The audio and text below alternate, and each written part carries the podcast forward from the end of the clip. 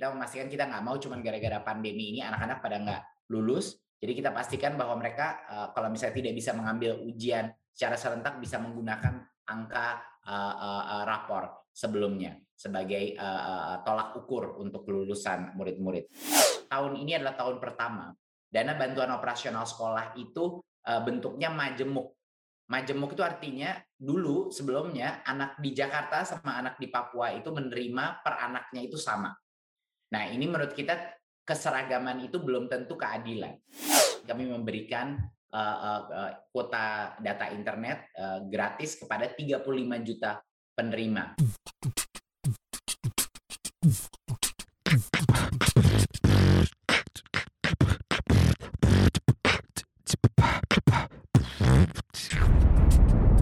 Cuap-cuap cuan. Pandemi virus corona ini telah merubah interaksi sosial termasuk ke dalam dunia pendidikan. Sejumlah tantangan pun dihadapi mulai dari infrastruktur teknologi, sumber daya manusia, hingga anggaran pendidikan. Lantas seperti apa lebih tepatnya tantangan yang dihadapi oleh dunia pendidikan di tengah pandemi virus corona ini? Kita akan langsung membahasnya secara eksklusif di CNBC Indonesia bersama dengan Menteri Pendidikan, Kebudayaan, Ristek, dan juga Teknologi Nadim Makarim. Halo, selamat pagi Pak Nadim. Selamat pagi Mbak Monika, apa kabar? Kabar sehat, kabar sehat Pak Menteri. Sehat, kabar sehat ya. Oke, baik. Nah, mungkin yang pertama nih terkait dengan tantangan yang dihadapi oleh dunia pendidikan, kita ketahui pasti tidak mudah begitu ya proses belajar mengajar yang harus dilakukan secara daring, lalu kemudian juga mungkin interaksi sosial yang berkurang begitu akibat adanya pandemi ini. Nah, lantas seperti apa lebih tepatnya uh, tantangan yang dihadapi oleh dunia pendidikan saat ini? Ya, tentu saja kayaknya tantangan yang kita hadapi di masa pandemi di dunia pendidikan itu sangat besar ya. Uh, kita uh, di suatu periode PJJ ini harus secara serentak guru melakukan adaptasi terhadap PJJ, murid pun melakukan adaptasi dan juga orang tua melakukan adaptasi ya. Ini baik di pendidikan dasar menengah maupun juga di perguruan tinggi. Jadi tantangannya besar sekali dan dan banyak sekali. Eh, banyak sekali daerah-daerah di Indonesia yang mungkin tidak punya koneksi internet ataupun kalau punya koneksi internet uh, sedikit lemot koneksinya. Jadi ini menambah tantangan di daerah-daerah kita di mana uh, diversitas daripada uh, geografi kita itu luar biasa di Indonesia. Jadi ini merupakan uh, suatu compounding problem ya dan dan bisa berpotensi untuk menambah kesenjangan di uh, kualitas pendidikan kita uh, selama PJJ ini uh, terjadi. Uh, di luar itu pun ketersediaan TIK baik di sekolah maupun uh, di di berbagai rumah tangga juga menjadi tantangan uh, terhadap pelaksanaan PJJ uh, tersebut. Jadinya uh, itu juga uh, menambah uh, kesulitan ya bagi banyak sekali warga kita untuk mengikuti uh, proses uh, PJJ ini. Uh, jadi itu itu itu di luar daripada dampak ekonomi dan kesehatan ya. Itu di luar daripada dampak ekonomi dan kesehatan daripada pandemi itu. Jadi banyak sekali sama saja sektor pendidikan seperti sektor lain eh, juga banyak yang terpukul eh, dari sisi ekonomi juga. Jadinya ini memang pandemi ini saat yang luar biasa sulit bagi eh, masyarakat kita dan sektor pendidikan tidak berbeda dengan sektor lain di mana ini sangat terpukul juga. Jadi besar sekali tantangannya memang. Oke, berarti disparitas teknologi ini menjadi salah satu tantangan yang terbesar begitu ya Mas Nadim. Nah, kalau untuk mungkin upaya-upaya yang dilakukan oleh Kemendikbud uh, so far begitu untuk memenuhi kebutuhan teknologi ini di pelosok-pelosok Indonesia seperti apa, Mas Nadim? Iya, jadi uh, di masa pandemi ini kita uh, melakukan uh, ber, berbagai macam effort ya. Yang pertama adalah karena ini uh, darurat situasinya, kita membutuhkan beberapa perubahan kebijakan sehingga sekolah-sekolah punya kemerdekaan untuk mengatasi apa pun permasalahan urgennya di masing-masing tempat. Makanya yang pertama kita lakukan adalah pertama kita pastikan dana bantuan operasional sekolah itu langsung tiba ke sekolah tepat waktu. Jadi uh, waktu uh, nggak nggak lewat uh, uh, Kaspemda dulu langsung ke sekolah sehingga semua kebutuhan urgen mereka bisa dilakukan dibeli segera gitu. Kedua adalah kita memberikan fleksibilitas dalam bantuan operasional sekolah ini uh, untuk uh, uh, membeli laptop, gawai, iPad, hal-hal uh, untuk persiapan tatap muka, apa pun yang mereka butuhkan itu lebih kita berikan fleksibilitas. Jadi kebijakan perubahan dana ini karena ini situasi yang sangat darurat, kita kita pasti kita menyadari bahwa kepala sekolah ini membutuhkan fleksibilitas dalam penggunaan anggaran mereka. Sehingga itu menjadi step kita kedua. Kita juga menyiapkan berbagai macam bantuan TIK yang kita mulai tahun ini dan tentunya akan kita lanjutkan tahun depan. Ini adalah program digitalisasi sekolah di mana kita akan memastikan pemberian laptop, eh, proyektor, dan wifi router kepada sekolah-sekolah sehingga bisa digunakan baik eh, oleh guru maupun juga eh, oleh murid gitu. Dan untuk menjaga disparitas ini, walaupun ranah koneksi internet itu bukan di bawah kementerian kami, tapi di bawah kementerian lain, kita mendukung untuk memastikan bahwa prioritas pemerintah dalam mengekspansi akses ke internet itu sistem pendidikan kita menjadi prioritas. Jadi itu hal yang kita pastikan dan kita koordinasikan gitu. Di luar ini kita juga menyediakan berbagai macam platform-platform ya, platform digital untuk guru-guru yang mungkin masih belum siap untuk beradaptasi atau belum mengenal berbagai macam platform teknologi. Jadi kita menyediakan platform guru berbagi dan belajar uh, ini untuk uh, membantu guru untuk mengembangkan metode atau media pembelajaran selama pandemi karena sangat cukup berbeda yang harus mereka lakukan pada saat mereka uh, melakukan kelas melalui melalui Zoom ya kan bagaimana cara menggunakan aplikasi seperti Google Classroom kalau me, me, me, mengelola suatu kelas melalui WA itu seperti apa apa fasilitas-fasilitas yang bisa mereka akses di YouTube misalnya dan lain-lain. Nah, itu eh, saat ini udah hampir 255 ribu ya guru yang terdaftar sebaik di dalam platform ini. Jadinya ke, ke, kemauan untuk belajar itu sebenarnya sangat uh, besar dan itu merupakan hal yang yang uh, menurut saya membuat saya uh, sangat termotivasi melihat kehausan guru yang mungkin sedikit gaptek tapi mereka punya uh, kemauan untuk belajar metode-metode baru dan kita telah melihat luar biasa uh, uh, uh, adaptasi yang telah dilakukan. Nah, kesenjangan teknologi ini di antara daerah itu juga kita membuat beberapa kebijakan yang memfokus kepada keadilan sosial bagi seluruh rakyat Indonesia. Salah satu hal yang kita lakukan adalah tahun ini adalah tahun pertama dana bantuan operasional sekolah itu bentuknya majemuk. Majemuk itu artinya dulu sebelumnya anak di Jakarta sama anak di Papua itu menerima per anaknya itu sama. Nah, ini menurut kita keseragaman itu belum tentu keadilan. Karena harga barang-barang, harga ngirim barang ke Papua atau di pulau-pulau di Maluku misalnya, itu semuanya menjadi lebih mahal. Jadi kita sekarang mengkalikan perhitungan per anaknya dikalikan dengan indeks kemahalan dari masing-masing daerah. Jadi sekarang eh, Mbak Monica untuk mencoba menutup sedikit kesenjangan ini, anak-anak di di pulau kepulauan-pulauan di Maluku atau Papua itu meningkat uh, uh, sampai dengan jadi dana bos di sekolah-sekolah mereka itu meningkat 50 sampai 100 persen.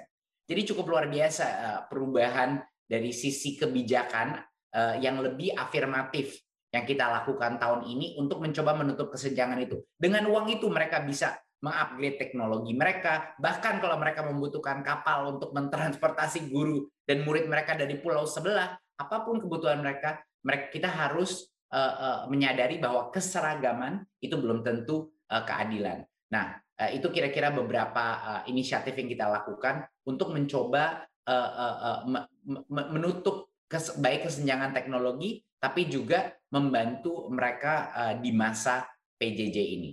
Ini di luar dari uh, uh, simplifikasi atau penyederhanaan kurikulum darurat dan lain-lain yang kita lakukan. Kita membuka channel melalui TVRI, uh, uh, uh, belajar dari rumah melalui TV dan berbagai macam channel untuk pembelajaran. Jadinya multi akses. Baik Mas Menteri, nah mungkin sekarang kita beralih kepada proses pembelajaran tatap muka atau PTM yang kalau kami lihat data terakhir ini sudah diberlakukan kira-kira di angka 35 persen begitu ya saat ini di seluruh Indonesia.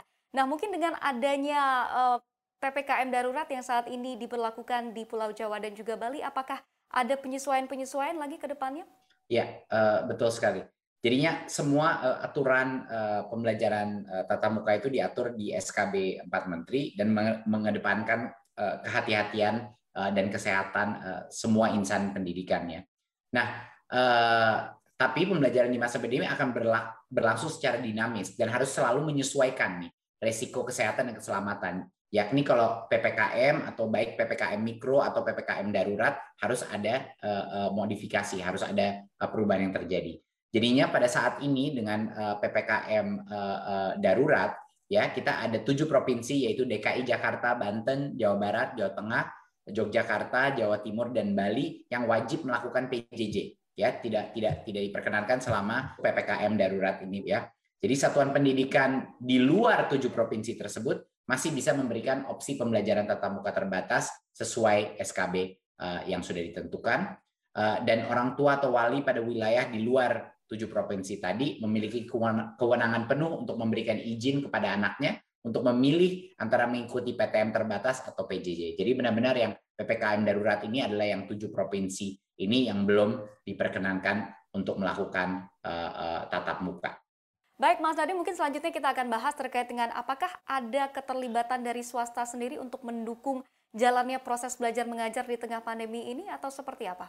Uh, iya, sudah sudah pasti. Salah satu hal yang kita lihat uh, cukup luar biasa adalah uh, gotong royong masyarakat di semua uh, sektor ya. Baik di sektor pendidikan maupun di sektor swasta. Jumlah uh, uh, orang tua orang tua yang berkumpul untuk membantu materi pembelajaran bagi anak-anak yang mungkin nggak punya materi-materi pembelajaran yang baik di rumahnya gitu. Kita melihat banyak organisasi-organisasi yang bergerak di bidang literasi itu sedang bergerak di daerah-daerah di mana-mana untuk membawa buku, membacakan buku dan dan mengantarkannya kepada anak-anak kita di masa eh, uh, PJJ ini. Kita melihat banyak sekali perusahaan-perusahaan yang melakukan berbagai macam CSR program yang meningkat secara pesat selama selama pandemi ini untuk sektor pendidikan dan di luarnya. Jadi partisipasi swasta di di bidang di di masa Eh, pandemi ini menurut saya uh, saya saya kasih salut saya kepada masyarakat dan civil society untuk gotong royong mereka. Ini cukup luar biasa melihatnya. Kami melihat ini di semua level, perguruan tinggi maupun di dasar dan menengah. Baik, berarti semua pihak memang bekerja sama begitu Anda melihatnya seperti itu ya Mas Nadiem. Mungkin dengan adanya pandemi ini apakah juga mungkin Kemendikbud mengeluarkan kurikulum darurat dan juga seperti apa nih lebih lengkapnya terkait dengan kurikulum darurat ini? Ya, kurikulum darurat adalah suatu kurikulum yang uh, jauh lebih sederhana dari yang sebelumnya. Dan kurikulum ini adalah uh, penyederhanaan standar pencapaian sehingga nggak semuanya harus diincar di saat ini gitu.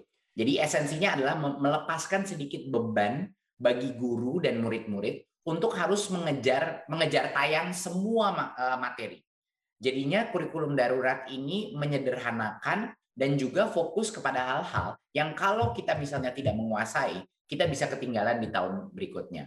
Hal-hal yang berfokus kepada numerasi, literasi, ya. Jadinya benar-benar eh, eh, kompetensi-kompetensi yang menjadi fondasi daripada pembelajaran di tahun-tahun selanjutnya. Dan juga terhadap karakter ya peningkatan karakter. Jadi tiga hal ini menjadi fokus daripada kurikulum darurat numerasi literasi dan pendidikan karakter yang menurut kami terpenting di masa ini biar anak-anak nggak ketinggalan gitu nggak ketinggalan kita juga menyediakan modul-modul yang bisa diakses uh, tanpa internet uh, juga yang kita sebarkan ke daerah-daerah untuk memastikan bahwa hal-hal yang bisa dilakukan oleh orang tua pun partisipasi orang tua itu juga sangat penting. Jadi kita mengeluarkan modul-modul di mana orang tua pun bisa menjadi guru di rumah uh, untuk melakukan itu. Jadinya ini adalah bagian daripada penerapan kurikulum darurat. Kita juga memastikan bahwa uh, uh, tes-tes uh, akhir tahun uh, jauh lebih fleksibel, standar kelulusan kita buat uh, fleksibel sehingga kita memastikan kita nggak mau cuma gara-gara pandemi ini anak-anak pada nggak lulus, jadi kita pastikan bahwa mereka uh, kalau misalnya tidak bisa mengambil ujian secara serentak bisa menggunakan angka uh, uh, rapor sebelumnya sebagai uh, tolak ukur untuk kelulusan murid-murid. Jadi ada berbagai macam adaptasi yang kita lakukan untuk menyederhanakannya. Banyak dari ide-ide tersebut uh, mungkin lumayan efektif dan mungkin akan kita kita konsiderasi untuk depannya seperti apa dalam penyederhanaan kurikulum karena itu memang sudah jadi arahan dari dari Pak Presiden juga. Oke, berarti kelulusan ini tidak harus menggunakan hasil ujian akhir ya, bisa menggunakan hasil rapor begitu saat ini ya, Mas. Betul, karena di saat ini kan kita nggak tahu di berbagai macam daerah mana yang tidak bisa berkumpul dan lain-lain. kita tidak ingin itu menjadi suatu alasan untuk kenapa anak itu tiba-tiba seumur hidup dia mungkin ketinggalan satu dua tahun cuman karena masalah logistik karena pandemi. Jadi kita memastikan ini adalah diskresi guru dan kepala sekolah untuk menentukan mau menggunakan apa. Boleh menggunakan rapor sekolah dan sebelumnya gitu untuk okay. yang kemarin ya. Baik. Nah, tadi kita sudah bahas juga uh, Mas Nadiem terkait dengan insentif yang diberikan. Kita ketahui juga ada insentif pemberian kuota gratis begitu ya bagi para guru dan juga murid.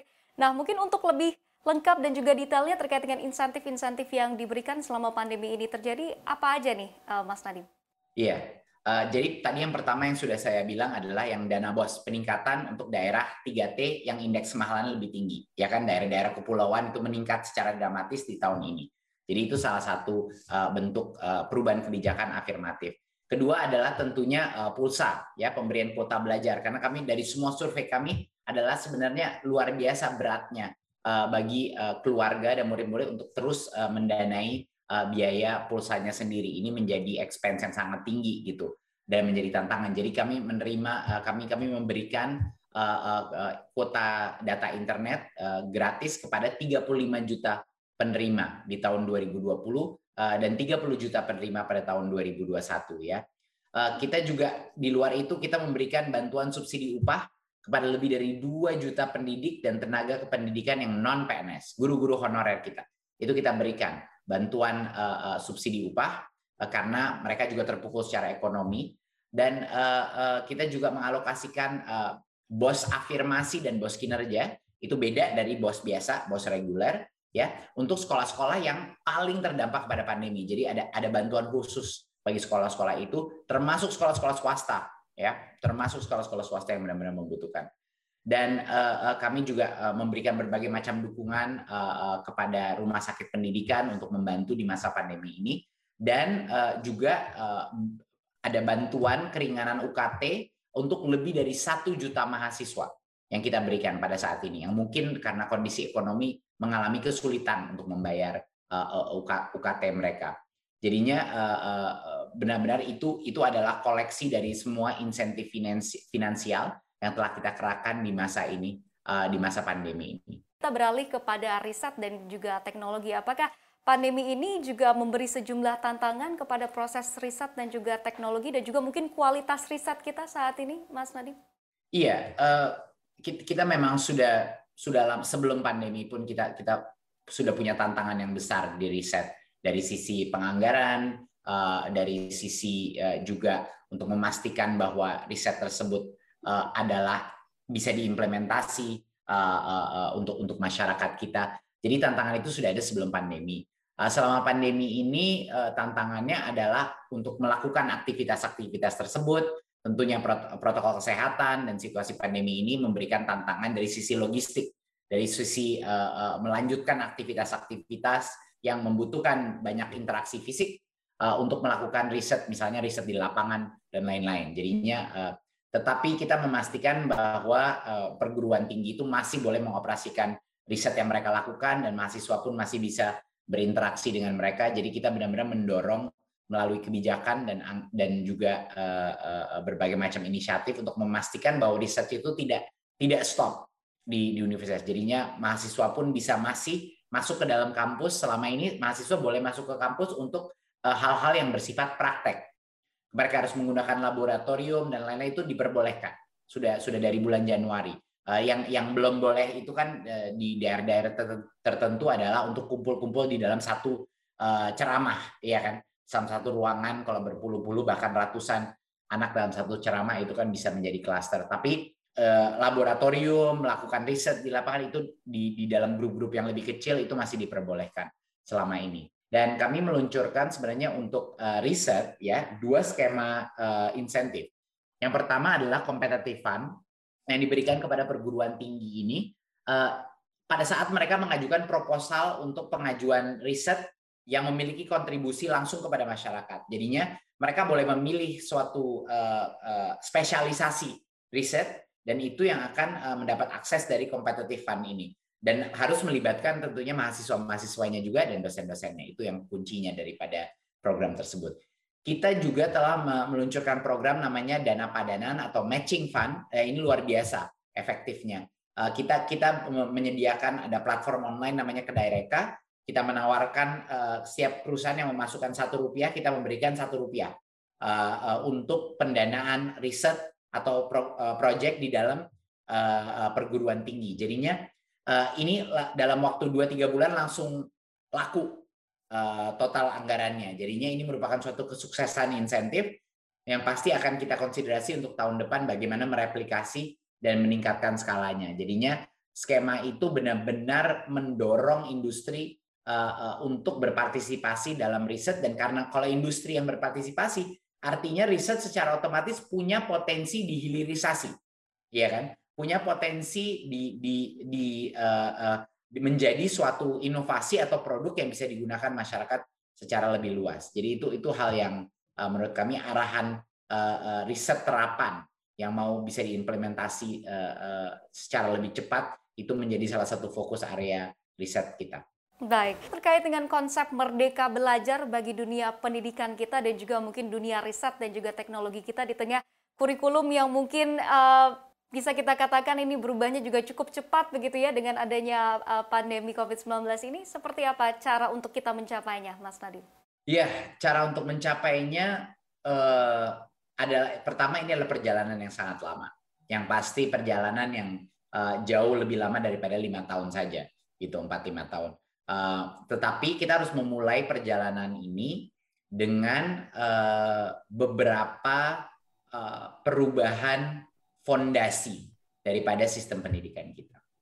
Fondasi pertama yang kita ubah adalah sistem pengukuran. Kita harus berubah dari pengukuran standar nasional menjadi pengukuran standar internasional. Kita merubah dari ujian nasional menjadi asesmen nasional yang lebih selaras dengan numerasi dan literasi standar PISA yang mengukur kita. Setiap kali kita kaget kenapa ranking kita mungkin rendah, karena kita tidak menggunakan asesmen yang eh, standar internasional. Jadi kita untuk mengukur sistem nasional kita, kita menggunakan numerasi dan literasi standar internasional. Jadi step pertama adalah cara mengukurnya dulu harus kita benarkan untuk kita mengetahui kita kita progressing apa dari seluruh uh, uh, formula uh, Merdeka Belajar ini untuk memberikan memastikan bahwa guru-guru dan pemimpin sistem pendidikan kita seperti kepala sekolah uh, dan dan dan guru-guru mentor guru kita itu di kualitas yang terbaik. Makanya kita meluncurkan program guru penggerak untuk menjadi generasi baru. Mas uh, pengawas uh, kepala sekolah generasi baru yang akan kita sebarkan ke, ke ber, berbagai macam daerah. Itu menjadi perubahan adalah perubahan kepemimpinan dulu. Baru setelah itu dia akan turun kepada budaya pembelajaran di sekolah untuk memerdekakan budaya pembelajaran. Merdeka daripada beban-beban administratif yang tidak membantu murid-muridnya, kemerdekaan daripada kekakuan daripada kurikulum sehingga anak-anaknya terpaksa belajar sesuatu yang mungkin terlalu sulit untuk mereka di tahap itu dan mereka nggak bisa mundur dulu, guru tidak punya kemerdekaan untuk mundur atau maju. Jadi itu mau kita ubah. Guru-guru bisa maju atau mundur di dalam kurikulum sesuai dengan kebutuhan anak tersebut.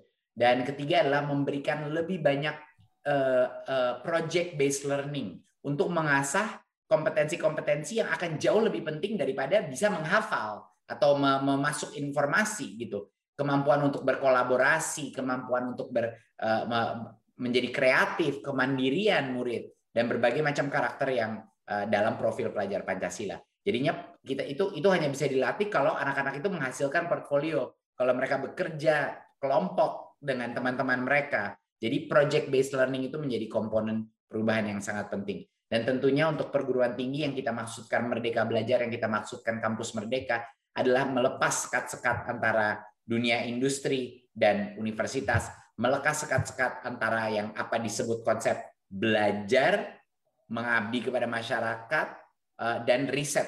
Kita harus melepas sekat-sekat itu, melepas sekat-sekat antara fakultas, dan melepas sekat-sekat antara universitas-universitas.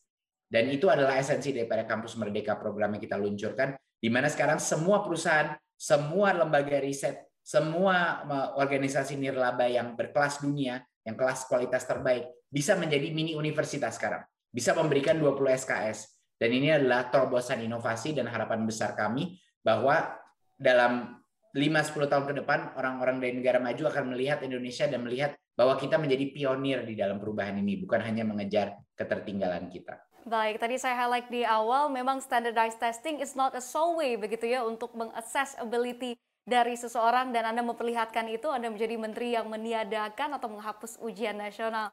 Nah, mungkin selanjutnya uh, Mas Nadim begitu Anda pernah menjadi CEO dari Dekakorn Gojek dan saat ini menjabat sebagai Mendikbud Ristek. Mungkin untuk ke depannya mencetak lebih banyak lagi Nadim-Nadim lainnya ke depannya. Seperti apa nih kira-kira Mas Nadim? Ya itu uh, mungkin ha ha harapan saya adalah uh, di luar daripada perubahan-perubahan di sistem pendidikan kita. Harapannya saya selalu bilang saya punya dua topi. Topi saya pertama adalah topi Kemendikbudristek, ya kan? Saya adalah Mendikbudristek. Tapi saya punya topi yang lebih penting lagi, ya. Lebih penting lagi adalah topi uh, inisiator gerakan Merdeka Belajar. Tanpa ini menjadi gerakan, ini tidak akan mungkin sukses. Ini nggak bisa hanya kebijakan saja. Maksud saya adalah untuk mengembangkan generasi berikutnya yang bukan hanya bisa mendapatkan pekerjaan, tapi juga menciptakan lahan pekerjaan dengan menjadi uh, social entrepreneur ataupun uh, uh, startup ya apa pun nggak nggak perlu for profit. Entrepreneur itu bisa di, di dunia sosial ya di dunia non profit juga.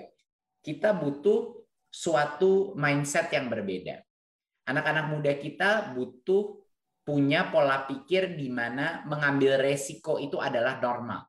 Mengambil resiko dalam karir mereka mengambil resiko dalam upaya mereka meluncurkan sesuatu Eh, dan mereka harus bisa melihat kegagalan sebagai suatu hal yang normal dalam progres kita sebagai kegagalan sebagai pembelajaran. Jadinya resiko berani menghadapi kegagalan, mencoba hal-hal baru dan melakukannya dengan gotong royong, berkolaborasi dengan dengan masyarakat, dengan ekosistem di luar dunia pendidikan. Itu menjadi hal yang luar biasa pentingnya, mungkin hal yang terpenting itu untuk menyadari karena pada saat ini harapan saya semua perubahan-perubahan yang kita lakukan akan menimbulkan suatu kepercayaan diri dan suatu keberanian untuk mengambil resiko dan melakukan hal-hal yang sedikit berbeda. Melakukan inovasi-inovasi yang mungkin belum dilakukan sebelumnya. Dan itu adalah harapan uh, pribadi saya terhadap perubahan ini akan mencetuskan inovator-inovator yang kreatif, yang berani mengambil resiko uh, demi kebaikan negara mereka. Baik, inovator-inovator baru yang berani mengambil resiko, begitu ya Mas Nadim. Menarik sekali perbincangan kita hari ini Mas Nadim. Kita tadi sudah membahas terkait dengan upaya-upaya, lalu kemudian tantangan, insentif, dan juga pastinya perubahan-perubahan yang dilakukan. Salam sehat selalu untuk Anda dan juga salam sukses selalu untuk Anda Mas Nadim Makarim. Terima kasih. Terima kasih. Dan demikian wawancara kami bersama dengan Menteri Pendidikan, Kebudayaan, Ristek, dan juga Teknologi Nadiem Makarim, CNBC Indonesia, Beyond Business.